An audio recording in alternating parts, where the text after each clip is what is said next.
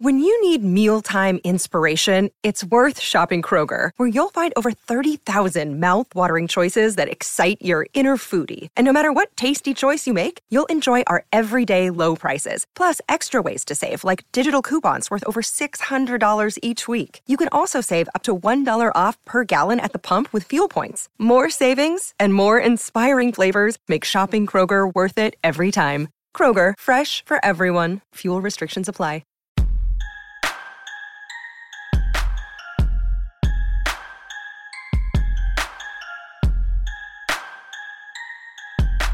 This is a Wednesday edition of the Orange Brown Talk podcast, free agency edition. Dan Labbe here with Mary Kay Cabot, Scott Patsko, Doug Lesmerises. Guys, let's get right to it. Baker Mayfield. So we're recording this at 8 o'clock, a little after 8 o'clock on Wednesday, which is about 24 hours. I don't remember the exact time. About 24 hours since Baker broke his social media silence and posted a letter where he basically said, Hey, I'm not saying goodbye to Cleveland, but goodbye, Cleveland.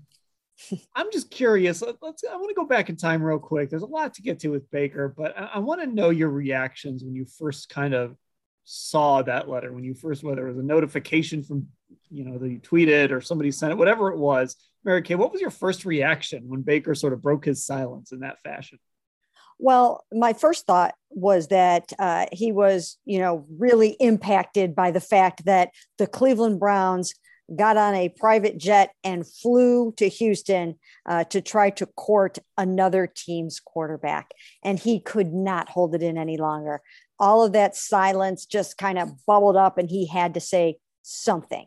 Uh, so I, I guess I wasn't surprised because that is Baker's personality. I mean, that's the Baker that we've known since the moment that that uh, you know even long before he was drafted by the Browns. So not overly surprised that he, you know, that bubbled up to the surface.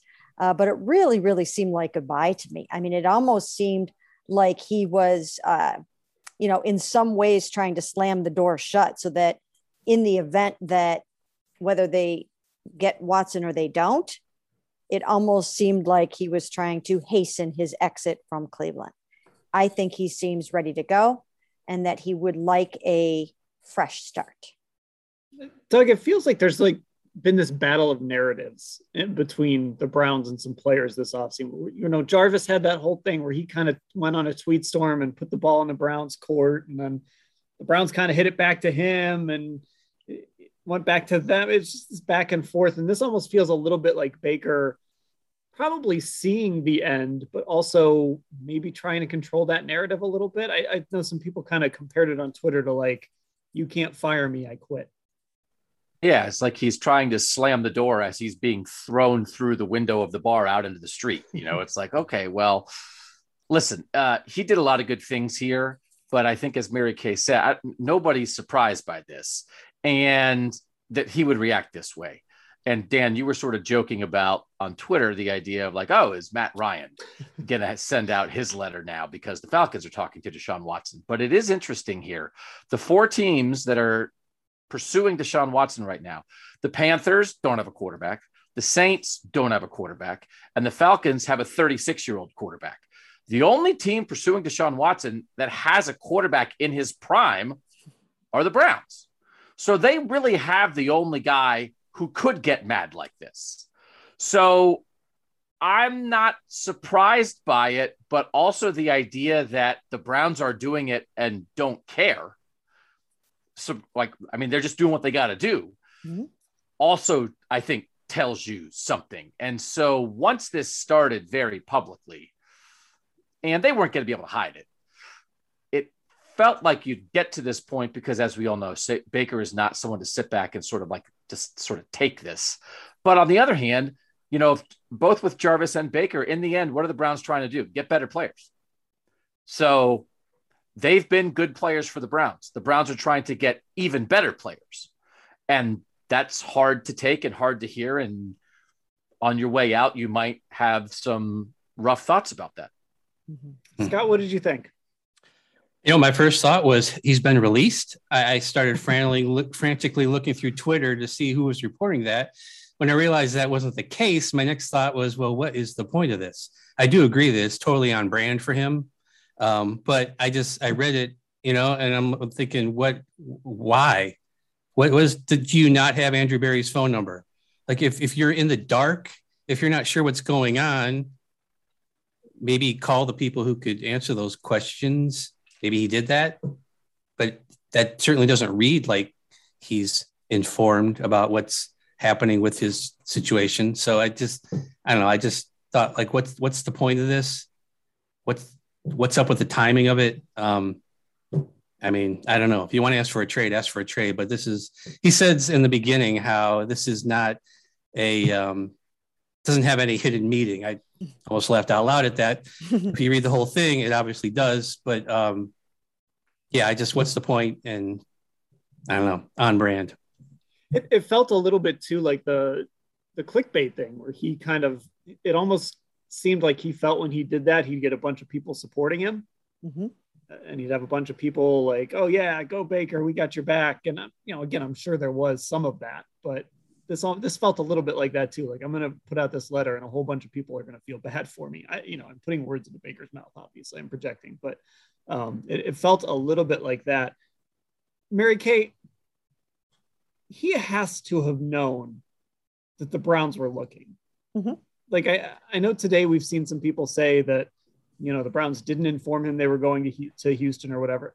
You know, maybe he wasn't expecting it to be this extreme, but he had to have known they were looking. This couldn't have completely shocked him.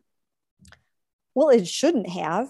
I mean, when you are heading into the final year of your contract and you don't have an offer of an extension, nothing like this should surprise you in any way, shape, or form.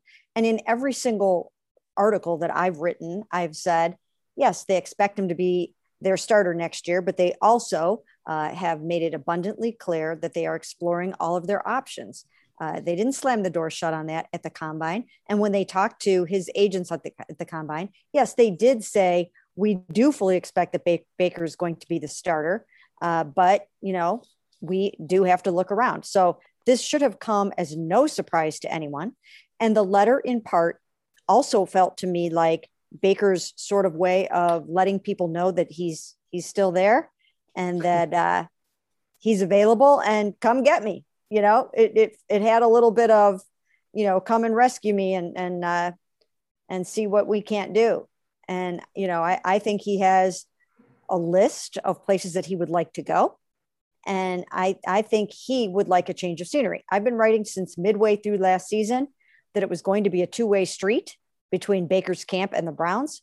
Uh, that he was not entirely happy with the way things went down last season. We know that in part from some of the things that he said after games when he criticized Kevin Stefanski's play calling. We saw other behaviors that led us to believe that there were issues with Baker Mayfield last year. And I think that some of these things are just kind of, you know, coming to a head or, or coming to light now. And, and he's sort of proving the things that we've been talking about all season long. I think that's sort of been my takeaway the last 24 hours is like we've sort of been on this going back mm-hmm. to like you said midway through the season mm-hmm. you know that first baltimore game i mean doug are you surprised by any of this is there any element of of how this has played out that surprises you out, outside outside of like oh they really are cool with going and getting deshaun watson I, I mean i guess that's maybe a little surprising, but just generally with Baker, how this has played out. I'm not surprised with the Baker side of things. I, I thought it was possible that the Browns would let the fifth year play out, slow play it a little bit, bring in a hedge, but have him be the guy. But when you see the aggression across the board, they are not messing around. And when you cut Austin Hooper and you cut JC Tretter and you cut Jarvis Landry and you go get Amari Cooper and you are clearly focused on an idea of what you want your offense to look like, and it, it it feels like they don't want it to look exactly like it looked last year. They want it to upgrade and also maybe take a little turn away from the six yard passes to the tight end. And if you're doing that, how can that not include the quarterback? So they have maybe been more generally aggressive with upgrading and maybe, you know, getting a little more toward 11 personnel, all those kinds of things with the offense than maybe I expected. I'm glad. I think it's what they needed, but I wasn't sure that they would do it. But when you see uh, they're, you know, thanks for being a great Brown, Jarvis and JC and everybody else. Being a great Brown ain't where it's at right now. We're trying to upgrade talent. We're trying to throw the ball better. We're trying to throw our resources, it feels like, into the passing game. And then how can that not include the quarterback? So it's the general aggression from the Browns that I maybe underestimated. Yes. Go, go ahead, Scott. I was going to say, it does. I'm glad you brought up the whole this could be a different look thing because that's what I've been thinking as well. Um, hey, they let they let Andy Janovich walk. You know, that was maybe the first strike here, and then you're you're getting rid of Hooper, and it looks like you're elevating Njoku to maybe a a main tight end situation. You've got Amari Cooper now. Uh, you're chasing Deshaun Watson, and perhaps this offense is about to undergo some sort of a change. Um, didn't play a lot of 13 personnel in Houston. Um, it seems like this could be set up to be something that's built more around a totally different quarterback than what Baker Mayfield is. Um, maybe it's going to be closer to a, a three-headed monster kind of situation that you see in a lot of, you know, other really good teams in this league. So uh, I have, I've had that thought too that we could be seeing uh, a different animal. Like they sat down and said, we have to get more explosive. We can't have our run game be the most explosive thing about our offense. How do we do that? And they're trying to get players to make that happen. It started with the fullback, how the Browns revamped their offense and won a Super Bowl yes. coming in 2023 from Scott Patsko. I mean, they still got Johnny Stanton, but I mean, you know, I was, I was they need at least one until Johnny Stanton plays 50% of the snaps this year on offense. yes. and, hey, by the by the way, real quick, uh, the the did they turn the power off in Rocky River, Mary Kay? Because I, don't, I know people can't see this, but she's in the dark and it looks like she's wearing a coat. I'm just I'm concerned you're about to get kicked out into the street or something. You know what? Our power did go out in Rocky River today. It's funny that you should say that. We do have it back, but I did have to wait for it. You can't see this on a podcast. Oh, she's showing us the fireplace. Uh, the fireplace. Built the fire got the coat on. My husband's trying to freeze me out here. You know, you guys go through the uh, temperature wars in your homes. Like yes. One person's outside. cold, one person's hot. I'm always cold, so that's what's going on. works. um, but as you guys know, I've been saying and saying and saying that Kevin Stefanski is not going to be painted into a, an offensive corner. That we cannot stereotype him.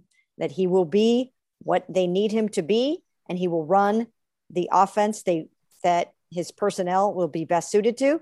And I think they are going to come out of the dark ages a little bit this year with more less of the plotting type offense and go explosive. I think that uh, I think all the signs are there. But of course, it will depend on if they land the quarterback or not. I mean, who knows? But I really do think they're laying the foundation for uh, you know a very sophisticated, explosive aerial attack. I even thought signing Jakeem Grant as a return guy, but who could maybe be a little wrinkle on offense. Might mm-hmm. be like like an upgraded turbocharged version of what they maybe were going to do with JoJo Natson a couple years ago before JoJo Natson got hurt at the start of the year. It's mm-hmm. like I don't know, give that guy the ball in a jet sweep twice a game or something. You know, it just felt like oh, what else did they do? Oh, here's this other little signing of a guy who runs a four three eight. It's like okay, I guess we're getting explosive. Mm-hmm yeah, and they I mean they needed to boost that return game somehow too. I mean that that's all part of it, right? That's part of the offensive thing. If, if you can use that return game to to get yourself some field position, maybe steal points, uh, that, that's going to make your offense better as well. So, I, I guess one of the big things today, and again, if you haven't been listening to the Orange and Brown Talk podcast, this surprised you today, but we've we've been saying stuff like this. The Browns want a grown up at quarterback. That was one of the things that came out. They want an adult at quarterback. We've talked about Baker's personality, right? And, and it's something that, you know, look, it's one of those things when he was playing well and they won a playoff game, it was like, all right, look at Baker. He's the culture changer. Look at all this stuff he's done. When you're not playing well, it comes off really differently. And I, I guess the thing with this is, Mary Kay, like every quarterback, I mean, every player has that chip on his shoulder. Every player has that edge. I mean, Tom Brady notoriously I mean, he's maybe the biggest grudge holder in the NFL, but he's not going on social media and chirping people and going after Colin Cowherd. And, you know, you don't see other people do this. that stuff was was very much starting to wear on people, fans, the team. You could just tell it was starting to wear on everybody, especially when stuff like this was happening when you're playing some of the worst football in the NFL. Yes, and you know, throughout the off season, uh, I've run into a lot of people. I've talked to a lot of people, and the big theme in regards to Baker Mayfield has been maturity. That's been the buzzword. That's what everybody tells me. Uh, that's what they're hearing from when they talk to people inside of the organization. That's what they're hearing coming from people that have worked very closely with Baker is that they wanted to see more maturity from him, that they want, that they need him to grow up and that he has growing up to do. And, you know, you can have very, very mature 26 year olds it's not an age thing. Maturity is not always an age thing. Sometimes it is. I mean, they they always tell me that uh, you know that the male frontal lobe isn't fully formed or whatever until you're 25. I, I'm still waiting for it to happen with my husband, and he's far beyond 20. No, joking. Funny. There's a lot of shots getting taken. you really are cold. um, but anyways, um, no, actually, I, I feel like I did see it with my son Chris, who did turn 25 this year, and I I I actually do feel like there's something to be said about that. But um, but Baker Mayfield, it's in his personality to be abrasive, to call people out, uh, to not always have uh, the type of professionalism that you would expect. Um, but I think the Browns are a little bit tired of it. I want they, I, I, I think that they want, uh, they want somebody that has maturity, but I think you have to read the room. Like we, when I read, when I saw Chris Mortensen report that, it comes at the same time when they are wooing a quarterback with more off the field baggage than anybody we have ever heard about in the NFL. So you can't have it both ways you can't be talking about maturity is the thing that we want when when they're potentially wading into the most controversial issue in the NFL. That struck me too. The, that you know, Chris Mortensen goes on ESPN and says the Browns want an adult at quarterback, and Deshaun's Deshaun Watson's picture is at the, the bottom of the screen. It's like, uh, maybe he's acts like an adult in press conferences and all of that, but there are 22 civil lawsuits pending against him. Mm-hmm. So that, that that sort of didn't jive, completely jive with me either. Scott no. or Doug, do you have any thoughts on the the adult thing? You take somebody as the whole package. You can't slice up people. And I liked Baker Mayfield flag planting, chest thumping, body part grabbing Baker Mayfield when he got drafted by the Browns, and you needed somebody to come in here and say, Yeah, I want to be in Cleveland. Yeah, I want to do this. I hmm. thought that part of him was a plus then. It's the same thing, but the circumstance changed. However, if he threw 36 touchdowns and six interceptions last year, he could have the same personality and we wouldn't be having a maturity discussion. So, as somebody said, when you lose and you play bad, and we know the injury, then it grinds on you. And he didn't, he sort of turned it up. When stuff gets rough, he doesn't turn it down, he turns it back up. And he even said, like, I'm getting off social media. And then, like, he couldn't stay off. He had to come back on and give this letter when he just should be in his house working out, rehabbing, and just ignoring everything. But like, he can't. Well, why can't he? Because he's the guy that you drafted. So this is how it goes, but it's all about performance. It's just that once the performance went south, all this stuff came out. But I think it's very well said by you guys that it does seem hypocritical of we want an adult and somehow the answer is the guy in Houston. It was interesting to watch Baker from 2019 to 2020 because in 2019 his personality very much mirrored Freddie Kitchens's as they were going through tough times. Um, they were both very similar in how ornery they were often in press conferences and just you know they they were very much aligned in, in how they talked and how they felt attacked at times. Um, then 2020 comes along and baker mayfield was pretty much a mini me to kevin stefanski in the way he conducted himself. And obviously the the two big factors in those seasons is one was a losing season one was a winning season everything was going great. Um, then last season, everything kind of diverged. I mean, Kevin Stefanski was part of all those losses too, and I think we can all agree that, at least publicly, he handled every question and seemed to uh, understand what was asked of him. And you know, there there weren't any tense press conferences with him.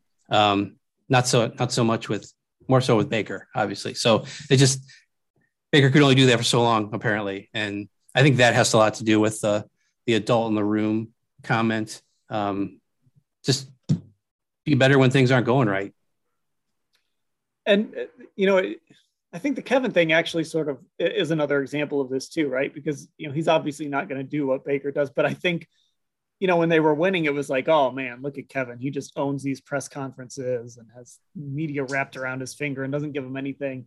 And then this year, I think there was a little tinge of, oh my God, say something, Kevin. Say something other than I've got to coach better and we've got to we've got to play better and, and all of that. I mean, losing losing tinges everything.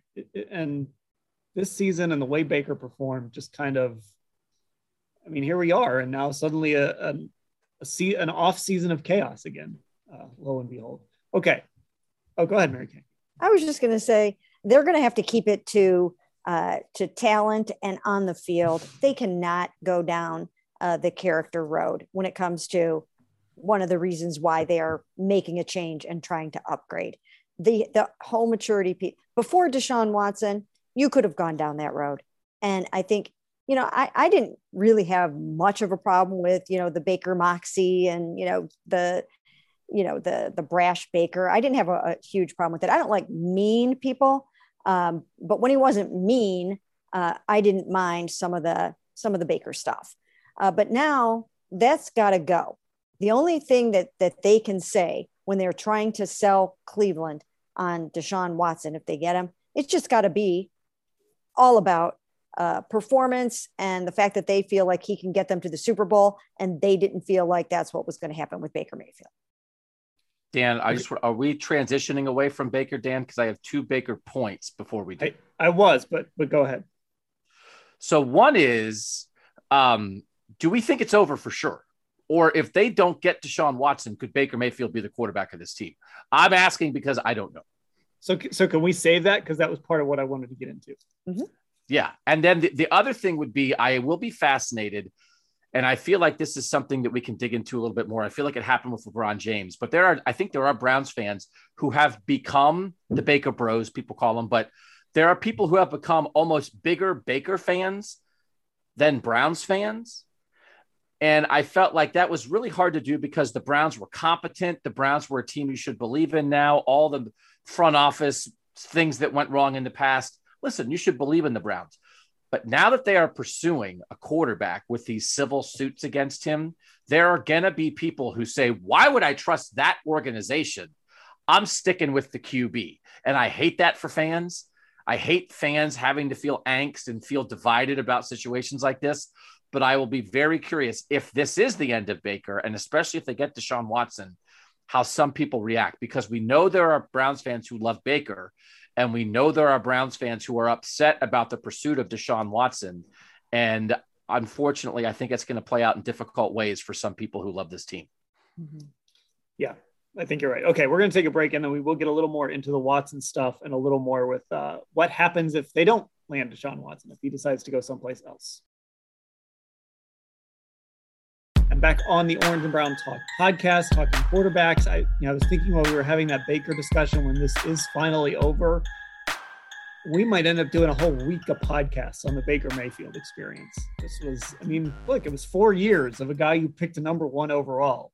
You know, whether you are a Baker bro or you didn't like him, whatever it was, this was a significant era in Brown's history um, that, that it, it appears is about to change. But let's go back to Deshaun Watson. And Mary Kay, I, I think you were making a really good point there before the break about how if the Browns are going to make this move, they do just sort of have to admit like this is a football move. And I don't know how they do that delicately. Like Doug, if, if you were Kevin Stefanski or Andrew Berry, I don't know what you would sit at a podium and say necessarily, but I, I think Mary Kay is right. Like you can't sit up there and say, well, I mean, I guess you could say, well, we did our, we researched this, we, we did our homework on all this, we feel comfortable with it. But ultimately, you do kind of have to admit, like, we think there's a chance to win a Super Bowl. We were painted into a corner, and this is the guy we got. And he is a potentially top five quarterback. I don't think you're going to be able to reassure the people who don't like the move. And the other thing is, I don't know if the haul that they're going to have to give up for him, I don't think you can go up there and say, we have zero tolerance for this going forward.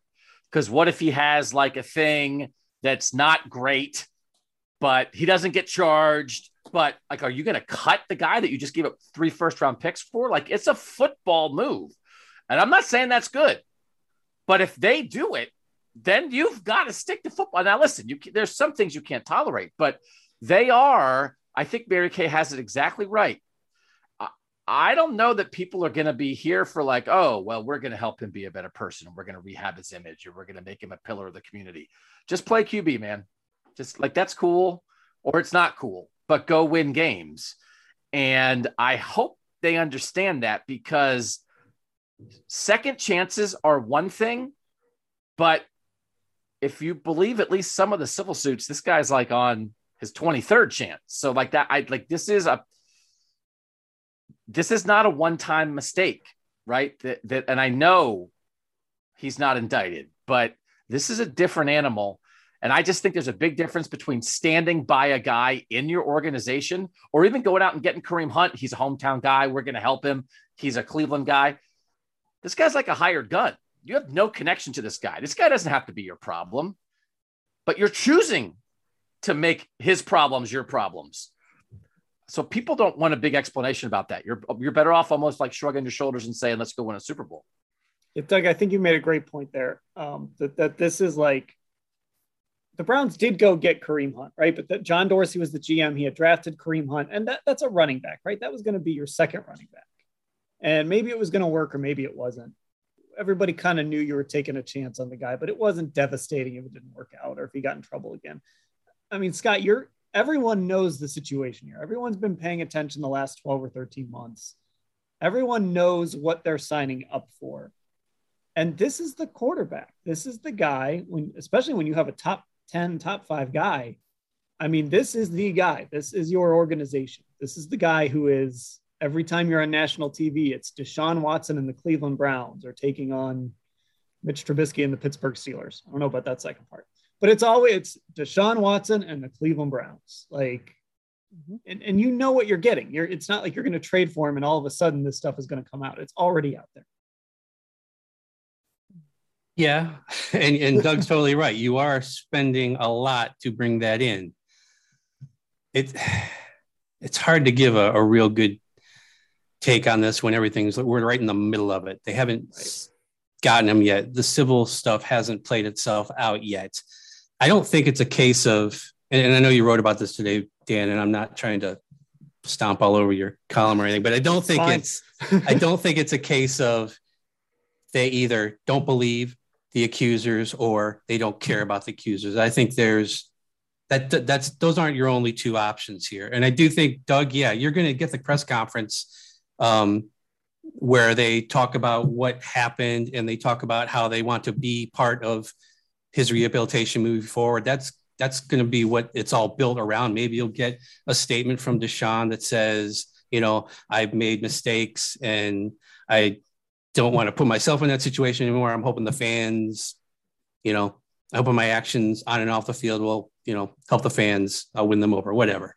Um, without admitting guilt or whatever, you know, you're, you're going to probably get all that. And then it'll be up to everybody to decide whether or not that's good enough for them going forward. But that's what you're going to get. And that's, I think, as good as you're going to get. I don't, outside of him coming out and saying, you know, admitting that, yeah, I did all this and thank God I didn't get indicted by a grand jury. I mean, that's not going to happen. Um, it's you're going to get that press conference and things are going to move forward and then you're going to decide whether or not you want to root for him or not. And over time, if he stays on the right path, similar to what Kareem Hunt has done, then he might win fans over. And if the Browns win a lot of games, he'll win more fans over. But that's that's where we are, and that's that's probably what's going to happen. I mean that that's kind of it, Mary America. Like Yeah. No matter what you think, at some point he's going to be on the field. He's going to start playing, and mm-hmm. you know maybe maybe you don't move on, but like that NFL calendar just keeps on rolling. And if the Browns go get him, they get him, and he's he's going to play for the Cleveland Browns and win games here. It's very polarizing. It is very polarizing. And Doug, you did a poll on it, right? Um, and I, I'm not sure. Yeah. What would the what was the outcome of the poll? So the poll that we did and I, I, think someone must have done a Twitter poll or something too, because there's another poll in there that has a whole bunch of votes. But we did it with the texters. Do you want the Cleveland Browns to trade for Deshaun Watson? 60% no, 40% yes. That's the latest updated thing. And then I thought this was important. Would you consider not being a Browns fan if they acquire Watson? And I gave five different answers. Only one of them was yes, I'm not going to be a Browns fan anymore. Everything else was a version of like, Maybe I don't like it. I really don't like it, but I'm still going to be a Browns fan. 7% said I would stop rooting for the Browns if they get Deshaun Watson of the hundreds and hundreds of our, and again, tech subscribers, maybe a little more dedicated, even more into it and more involved than the average fan. So the thing, and the thing that I don't like about it is I think you should, you definitely can. There are fans who say, listen, just play quarterback. I'm not looking for a role model. I'll handle my own personal business, play quarterback, fine, win a Super Bowl. And I don't think those fans should be, you know, under attack from the fans who say, How dare you? You should be against this move. But then also, those fans should not ignore the fans who are like, This is tearing me up. I feel my team is hypocritical. I feel gross about this. This goes against my values. That's real too. I just hate it. This fan base is divided mm-hmm. too much there's too many things that happen to Browns fans where you feel like you have to somehow pick a side in a world where you all should be pulling on the same rope. And this is just another one of those things. And I, I just, we all do. We just hate it for the people who love this team because rooting for your favorite sports team should be easier than this. And they might get a quarterback that gets the Browns to the Super Bowl for the first time, and people are going to have angst about it. I just hate it it, it is so ironic isn't it? I mean you finally get to the point where you feel like you know maybe they could have that elite quarterback but it just comes with uh, the biggest caveat ever. And um, and it's just a- amazing to think that they are in this situation where baker mayfield four years later could be on his way out the door and uh, and deshaun watson can be on his way in. It, it is uh, as you said, Doug, it is it is polarizing. It is divisive. I mean, I have gotten so many emails. Uh, you know, just even you know being out and about. You, you know, that's what everybody's talking about. Pe- people either hate Baker now or they love Baker. They either hate Deshaun or they love Deshaun. And you're not going to make everybody happy in this situation, no matter what you do. And I think the Browns are just going to plow forward and do what they think is best for the football team and they're going to put on the blinders and they're they're just going to they're going to deal with it. And if they decide uh, that that Deshaun Watson is going to be their quarterback and he is going to be their quarterback if Deshaun Watson and the Texans give the green light on this I mean they went down there from everything I understand they made an offer and this is happening if Deshaun gives the thumbs up. Um, you know they're just going to they're going to move forward with it and they're going to deal with it and they know exactly what's going to come along with it and as far as Baker, I don't think they, you know, they're not going to worry about that. They're going to try to get this team to the Super Bowl, and they're they're they're going to deal with all the fallout that is going to come with this. All right, so let's make this a little more of a football discussion at this point. Uh, and then we were joking before we hit record that Deshaun will probably make his decision while we're talking. We're getting to the point now where he'll probably just make his decision after we stop recording, and I'm like 90% done producing the podcast. But that's neither here nor there. Deshaun Watson, where's the best landing spot for him in your mind? I have a case I can make for a spot that is not Cleveland, but I'm wondering what you guys think. Where is the best, and not not just in 2022, but like long term, the best landing spot for Deshaun Watson? I, I, don't know. Can I call I Ellis really quick and find out more about the Panthers? yeah, let's get Ellis on. I mean, I actually personally think New Orleans is the best place for him. Mm-hmm. I think it's Southern City. It's indoors. The atmosphere, I don't think there's a better football NFL game day atmosphere every week than New Orleans. There are places like Buffalo when it's cold and loud, it's awesome. And Uh, you know, we we know the legendary stories about municipal state. There's there's great places, but I think New Orleans week to week when they're a good football team is just it's different with that stadium downtown, and you know they're a talented team. And the other piece of this is once Tom Brady's done, and it sure felt like Tom Brady maybe didn't necessarily want to come back and play for Tampa, but he kind of was forced to play for Tampa when he decided to come back. Once he's done there, Deshaun Watson kind of runs that division. I think he might be able to come to Cleveland and win a Super Bowl this year, which obviously is a big selling point. But I think New Orleans long term could be the place he'd want to go. That's the case I would make. But I think Cleveland is my my clo- very close number two. I mean, it seems like New Orleans has the edge. It seems like that feels like more of a fit. He seems like he's more comfortable in warmer climates. It seems like he's, you know, he's a Southern, uh, you know, Clinton went to Clemson, you know, played in Houston. It, it, it, it does seem like he would almost be a fish out of water up here in the AFC North. It, do, it doesn't feel like home. But having said all that, I keep feeling like this is the best, this is the best spot for him. I don't know. I mean, everything else aside, just from pure football standpoint, I feel like this is the best opportunity for him to come and win a Super Bowl now. Now it's a tough division. It's a very, it's a tough, very, it's very, a tough conference. It's a tough conference and a tough, tough division. You're right. I mean, he once if, if he stays in the NFC and and Aaron and Tom are done soon, right? I mean, like you said, he can own uh, the NFC pretty easily. So that's probably a consideration too. But I don't know. There's just something about um, there's just something about this situation that I I don't know.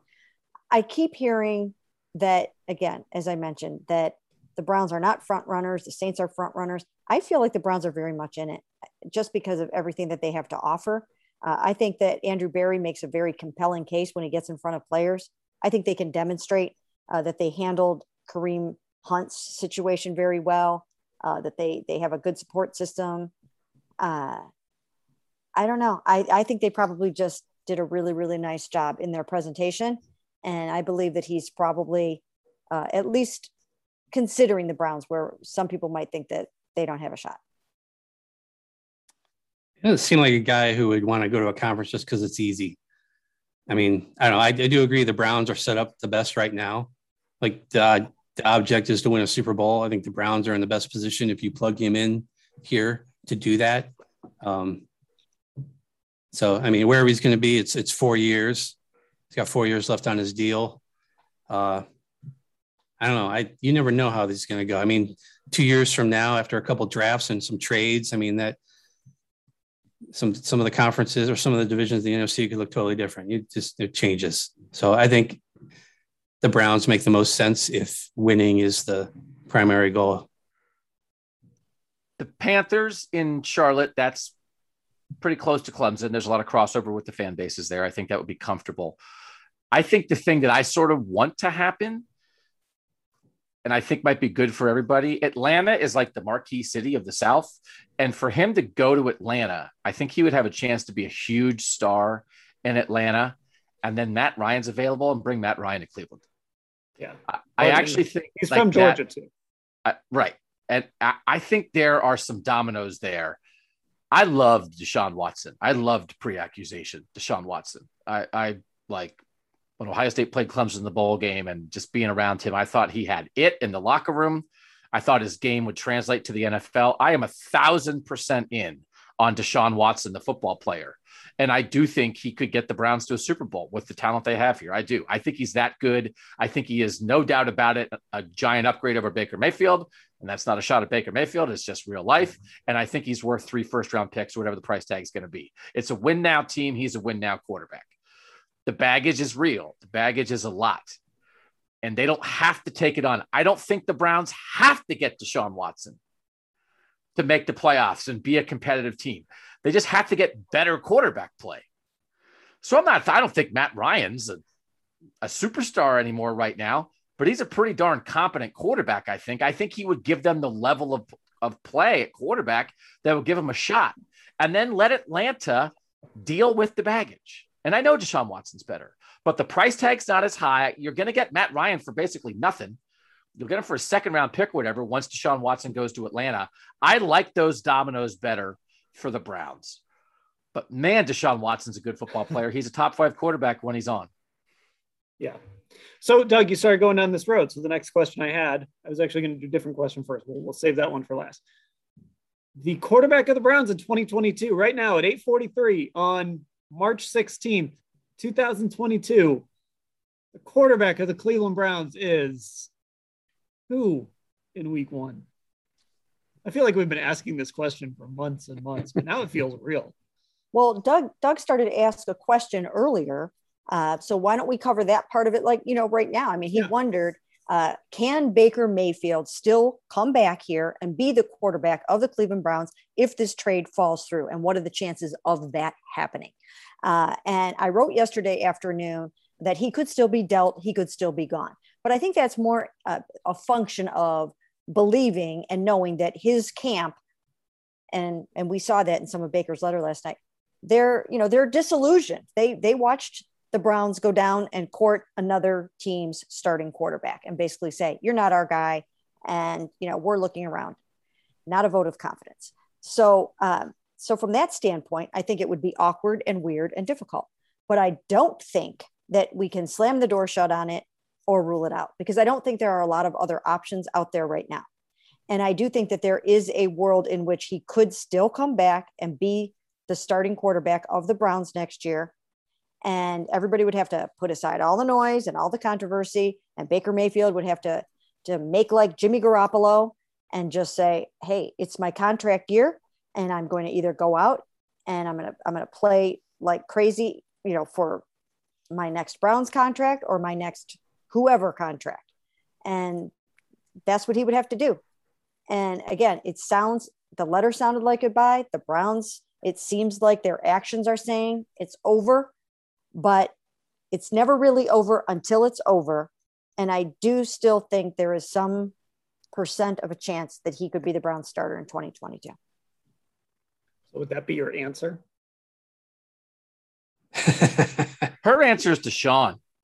it, can, it can be Deshaun. Your answer is Deshaun, not, Mary. I'm not saying if it's not Deshaun. I'm saying who do you who do you think it's going to be? Mm. It's so tough. I'll tell you why. You can pull I, Joe Montana you, out of retirement if you want. I'll, I'll tell you. I'll tell you why it's tough. Because I have people that literally swear to me that he is not coming to the Cleveland Browns, Deshaun Watson. I, but I'm not believing it. I'm not buying it. Okay, and those are just you know people that are talking to people that are talking to people, and that you know they're insisting, no, don't go there. He's not. He's not coming there but so many smoke screens happen at this time of year. People lie. People would lie to their mom straight to her face at this time of year. Um, so I don't believe anything anybody tells me at this time of year. I take every single thing with a grain of salt. I almost start from the premise of you're lying to me. Now, now let's let's go from work back from there. Uh, so there is just that little part of me that thinks that he's coming. There's a lot to there's you know there's a lot to come here for. I mean, look, if I were doing the PowerPoint in front of Deshaun Watson and I had a little slideshow going back here in my dark Rocky River house right now, I, would be showing uh, Myles Garrett, right? I mean, he played with he played with JJ Watt, he played with Jadeveon Clowney. Jadeveon would probably come back. They probably got Jadeveon on the phone in the middle of the PowerPoint, right? They probably got Jarvis on the phone in the middle of the darn thing. Jarvis would probably want to come back. Um, so I would be showing Myles clips. I would be showing Denzel. I would be showing Greg and JOK. Uh, I would be, you know, Rock and Roll Hall of Fame. Yeah, Rock and Roll Hall of Fame. Amari Cooper, right? Amari Cooper. Darn, they probably brought Amari down with them. He was probably on the private jet. He was probably there. Him and MJ Stewart. they just dropped MJ off. Here you go. Um, but anyways, there there's a lot that you could put in that PowerPoint, and I'm sure that that Andrew Berry put on a heck of a show. I'm sure that Kevin did. I'm sure they were a little bit more animated and forthcoming than they are with us. Jimmy was there. Jimmy can be persuasive, and uh, and I, I I don't know. I don't want to say Deshaun because I was just gonna say you still haven't given us an answer though. I know I haven't given you an answer. I don't I don't really believe it's going to be either of them in my heart of hearts. I'll say that the, the only um, tweet I've seen about Deshaun Watson's situation while we've been recording here is that it's from Pro Football Talk. It says Deshaun Watson, Watson is, quote, incredibly torn. Right. Which I think is what Mary Kay is right now and trying to decide the answer to this question. Yes, I am. I don't know what to believe because it is so hard for me to believe that Baker Mayfield can come back and coexist with the Browns and that they are going to that they could possibly get through next year without all the distractions and the drama and the angst and all of that. Uh, and I, go ahead. That's what I, my answer is neither Watson nor Mayfield. Yeah. The Browns have decided they're willing to pony up for a better QB, for who Right. they view as a better QB. If Deshaun Watson goes somewhere else, what if they take this exact same offer to the Arizona Cardinals and offer it for Kyler Murray? Or what if they take two thirds of the offer and take it to the Raiders and offer it for Derek Carr? They're down the road. They they've traded for Deshaun Watson. They've made the offer, right? It's been accepted. They just don't know if it's approved yet. They're all in. How do mm-hmm. you come back from that? And I don't think it would be Baker that's like, I don't want to go back to that team. I don't, I think they're out. How if he comes back, we're going to ask him about this stuff and it's going to be a cyclone. Mhm. And I don't think that locker room wants that. I don't think the coaching staff or the front office wants that. I think they've made their decision, but now they're in. So if you're willing to mortgage some part of the future, and that's what we always wondered about these guys, how they've already decided we're willing to give up this much. Okay, go give it to somebody else. So I'll say Derek Carr. They go to the Raiders and make the Raiders an offer they can't refuse. They overpay for Derek Carr, but we're down the road. So I, I just my it's only a guess. Everything I think is based off Mary Kay Cabot's reporting. What can I say? It's only a guess. Why am I on this podcast? I say Deshaun does not pick here. You can't bring back Baker, but they remain as aggressive as they can with the remaining targets. And I'd go go to Kyler, go to Carr, and if that doesn't work, go get Jimmy Garoppolo, and just Yep. try to get the best quarterback play you can. That was my answer, Jimmy. I, I think there is a plan B. And there is a like, okay, Deshaun tells us no. I'm with you, Doug. I think like these guys are too smart. They have to be. They're too smart to get rejected by Deshaun Watson and then be sitting around in their offices going, oh, what now? Should we call Baker? There's a plan B. There's a guy that as soon as Deshaun says no, they're on the phone. And I, it might be Jimmy G. And a part of that is Mary Kay, you know this business. When Chris Mortensen goes on ESPN and says, don't sleep on Jimmy G to the Browns, Mhm. he's not somebody who just throws stuff out. You Right. know, it, it's like when we're on this podcast and you throw little things out and it's like, oh, okay. Yeah. Like it doesn't necessarily sound like I'm reporting this, but you kind of know Right. there's probably some information behind what you're saying. Right. That stuck with me today when he said that. And, and so I really think, and Jimmy G hasn't gone anywhere yet either. Right. Well, here's the thing. if if if I if I were doing the uh the quarterback search in the in the wake of Deshaun says no, I would go out and I would I would throw the farm at, at Derek Carr. That would be my choice. I, He's- I would too. Yeah, he, he's the the player that I would be intrigued by. He is the adult in the room that they need. He has enough. He's a closer. I think he's a gamer. Uh, I, I think he has what it takes. He's been through so much dysfunction, so much dysfunction in the Raiders organization. I think he needs a change of scenery. I think this would be the place for him. That's who I would go out and get. I have been told and I have written that uh, there might be a little bit of trepidation on the part of Josh McDaniels to treat to trade him to the Cleveland Browns, a team that snubbed him for the head coaching job. That he might not be, they might not be willing to do that. I don't know if that's true or not. Like I said, it's the lying season. They call it the silly season. It is the lying season, no question about it. But that's the player that I would go out and get. I've heard that that they have not been hot on the trail of Jimmy Garoppolo, but it doesn't mean they can't get on the trail of Jimmy Garoppolo. And of course, when Chris Mortensen throws something like that out there, you do have to listen. I mean, he, you know, he does talk to some people in the Browns organization, and uh, you know, sometimes, you know, when he has something like that, you cannot dismiss it, even though I have kind of heard the opposite. But, you know, that was before the musical chairs uh, game had gone on and on and on and on and on. And many, many, many of the jobs are filled now, and many of the quarterbacks are gone. There's not that many people left. I like Matt Ryan too. I really like Matt Ryan. I'd be all for Matt Ryan. I keep trying to work out the money, but I think you could figure out the money. You could um, you could take Matt Ryan's large salary and convert it into a signing bonus, and you could add voidable years to it on the end, and you could get that cap number because he's got a significant cap number. You could get that cap number way down. And, and I think that he would be another really good choice and somebody who would actually be attainable because I don't know that the Raiders are going to part with Derek Carr and are they going to trade him to an AFC team if they do? You know, I mean, that one's a little, I don't know. I mean, the Colts too. That's an, that's another spot, possible landing spot for him. But um, yeah, Matt Ryan's a possibility. I mean, then after that, you're starting to move into the like Marcus Mariota. You know, I mean, it's just, I don't know. Let's. I'm going to go with Derek Carr. I'll go with Derek Carr, even though I think it'd be really, really hard to pry him away from the Raiders. Scott? I'm gonna say Deshaun Watson. I just I don't know. I, I, it's Somebody hard to be to. a Browns hard to be a Browns fan, and I agree with Doug. And I don't know if it's gonna get any easier. But here's a I, they've done a lot of moves to clear cap space. You know, they Jarvis, J.C. Tretter. They made Austin Hooper the the post June one uh, release. There's one cap casualty that we all assumed was coming that hasn't happened yet. Mm-hmm. He's still on the roster. I wish, and I think at this Doug's point, right now, maybe he's like option F. How do you feel about Case Keenum as your starting quarterback in 2022? Well, you know, I will you know officially what? refer everybody who everybody who thought he could win games last year. You might get your wish. Well, I will only call him option F on this podcast if that happens. I will not refer to him by name.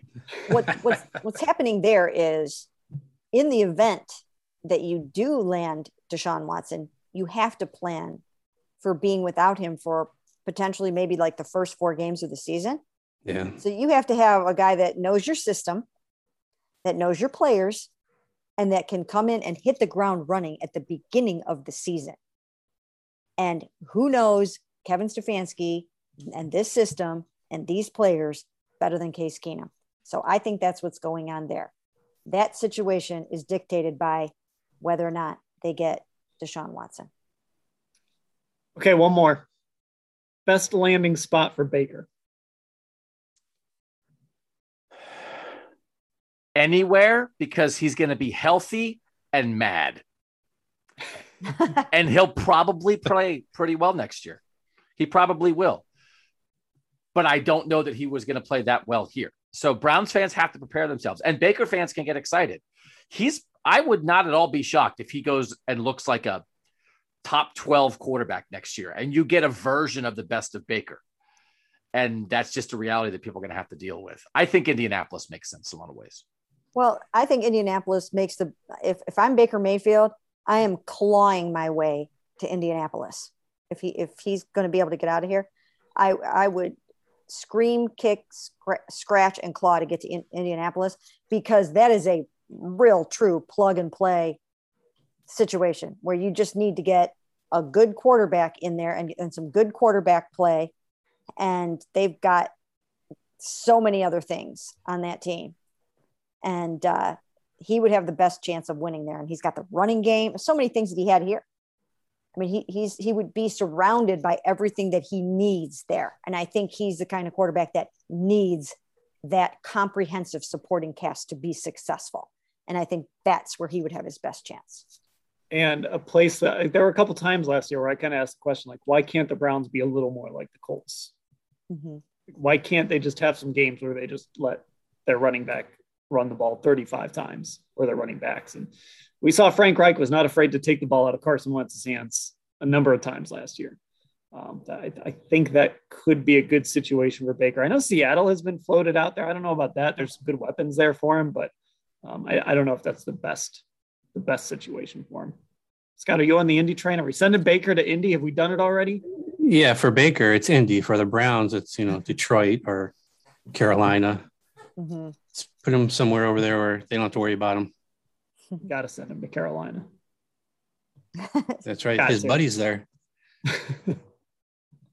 We're just sending Ellis. We're sending Ellis everybody. He's got Cam Erving. He's got Austin Corbett. He's got Rashard Higgins.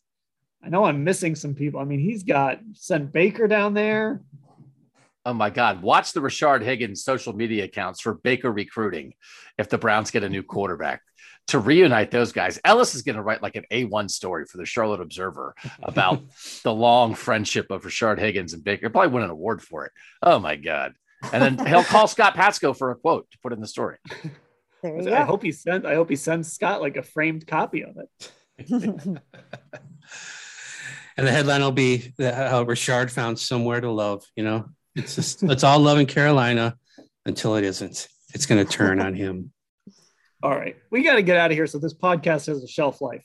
We didn't even talk about Austin Hooper. That's like a gigantic move that happened today, right? But the, oh, we is, should talk about Austin Hooper. Yeah, let's talk about Austin Hooper for a minute. Okay, but if look, if Deshaun makes his decision right now, that's on all of you. Okay. He's torn, Dan. He's not going to make it tonight. He's going to sleep on it tonight, probably. Um, okay, Austin Hooper wow, what horrible chemistry he and Baker Mayfield had together. I mean, he came here as a two time Pro Bowler. He had caught 71 and 75 uh, catches in his previous two years. He was dynamite. He came here and, uh, and it just didn't work out. And he started dropping passes. He did not fare well with Baker, tried to be Baker's best friend. They hung out, they practiced off the field together. Just didn't work out. And, and the minute that they franchised David Njoku, I thought that's it. He's gone. It's it's over. Even though there were you know some cap considerations, but if you don't do it until June first, you can you know you can get some of your money back. So um, nine and a half million dollar cap saving as a post June one designation. He just uh, he just didn't work out, and I, I I think it was the right move. I actually think this is, even though it's a failure in the fact that you signed this guy, he was a big free agent signing and it didn't work. I think this is actually a good sign of uh, organizational health because I think it's a good thing that Andrew Berry, two years into this thing, is just saying, you know what? It didn't work. He's either saying, I messed up or Austin Hooper wasn't as good as we thought he was or whatever it was. We're done. We're moving on. We're going a different direction. Maybe some outside circumstances are causing that because maybe you're going to change your offense to suit a, a particular quarterback, whatever it is. I think even though you don't like to see mistakes, they're going to happen. And I think a GM who is willing to admit those mistakes sooner rather than later, I think is actually a good sign. So I'll, I'll put some positive spin on this. Mm-hmm. Yeah, I think they just realized that uh, they saw more potential in Njoku and that neither one of them was worth what Hooper was slated to make. So you franchise Njoku and make him the, the highest paid guy and and go on from there. And I, I I'm still going back to what we talked about earlier. This could be a signal of just things changing a little bit. Not that they're going to abandon having tight ends on the field a lot, but um, it doesn't seem likely that they're going to go out and get another big time tight end or somebody who's had a lot of success somewhere uh, and bring him in as a guy behind Njoku. Um, not at this point. So I, I think this might signal a bit of a, of a change a little bit in, in the offense. And I do think for Kevin Stefanski, you know, you're looking, you can't just stockpile average tight ends. You're looking for great tight ends. And so you thought maybe Austin Hooper was one and he's not. So get rid of him. David Njoku, you still think he might be. So keep him. Harrison Bryant, jury's out. I don't know. But I'm penciling a tight end back into my next mock draft with the comp pick in the third round because I think you still value that position and you keep firing bullets at that position because you can find good tight ends in rounds three through five. And this is a pretty interesting tight end draft. And now you can draft that guy, have him be your third tight end this year, see how Bryant does, and maybe this guy develops into something. But Austin Hooper, I mean, it's still they're spreading the money out, right? But like, it's still this is going to affect them next year on the cap, right? The way you spread it out, is that right, cap people? Right? I think it's like three point seven million for the next three years. So, I, so you know, it doesn't kill you, but it is a little bit of a hit. They could have just kept him around and paid him to be the second tight end or whatever. But like Dan said, get rid of your mistakes and and try again and see if you can find a guy who's not average, who's the next Mark Andrews in round three. And I wouldn't be surprised if they do that. And when they signed Austin Hooper, uh, remember that's when they didn't know what was going to happen with David Njoku. David was wanting out of here. Uh, they didn't know what he was going to develop into, and you know they were kind of dragging him along, kicking and screaming. Now he's bought in, and so they have a number one tight end that they can pay double digit millions, and you know they don't need Hooper to be that anymore. And and if one of these guys is going to turn into a a player who's worth a tight end who's worth that much money, it's going to be at the 25 year old that you've been putting time and time and right. time into. I mean that that's the guy that's good, that's got the upside still. Austin Hooper kind of is who he is at this point. Mm-hmm. There we go. We talked about Austin Hooper. Look at us. All right, can we do 25 minutes on Chase Winovich or no? if you've got 25 minutes on Chase Winovich, I would love to hear it. It's just uh, all the little moves that they're making to keep certain guys, keep Chris Hubbard, get Chase Winovich, get the get the return guy. Like it's all it, Andrew Berry is, you know, he's probably spent days on the Deshaun Watson PowerPoint, Mary Kay, but he also had enough time for all these little moves, and the little moves add up. Mm-hmm. You know, getting Chris Hubbard back as the swing tackle, they've got to have a swing tackle they trust. That was a right. big deal. So, and I thought the Winovich trade is give up Mac Wilson, who had no role here, mm-hmm. is is great. It's funny to. It's just I know it's this season, but I follow several Patriots beat writers. And they're like, oh, Mac Wilson, oh, another off ball linebacker for the. It's like what? What are you? What are you talking? He, he, he couldn't get on the field in Cleveland anymore. But also, I'm like, ooh, Chase Winovich. And like Patriots people are like, yeah, Chase Winovich like didn't even play in the second half last year. So I get it. So I I, that's how it works. Yeah. well, and then the other thing too that I think I see this a lot on, on Twitter. I see this sometimes with our subscribers. It's like four hours into the league year, and they're like, "Oh my God, the Browns still need this and this and this. What is Andrew Berry doing?" And I think it's always important to remind everyone: the league year just started. There's still tons of free agency left and there's a thing in April called the draft. Yes. So we are a long ways away from this roster being complete. This is all just a it's a it's a process of, of getting this roster to where it is. And, and this is kind of just the start. But the biggest domino is going to fall here soon at some point. Uh, so now we will try and get this thing up so it has a little bit of a shelf life before mm-hmm. Deshaun Watson is no longer torn and makes his decision. So for Mary Kay, Doug, and Scott, I'm Dan. Thanks for listening, everybody.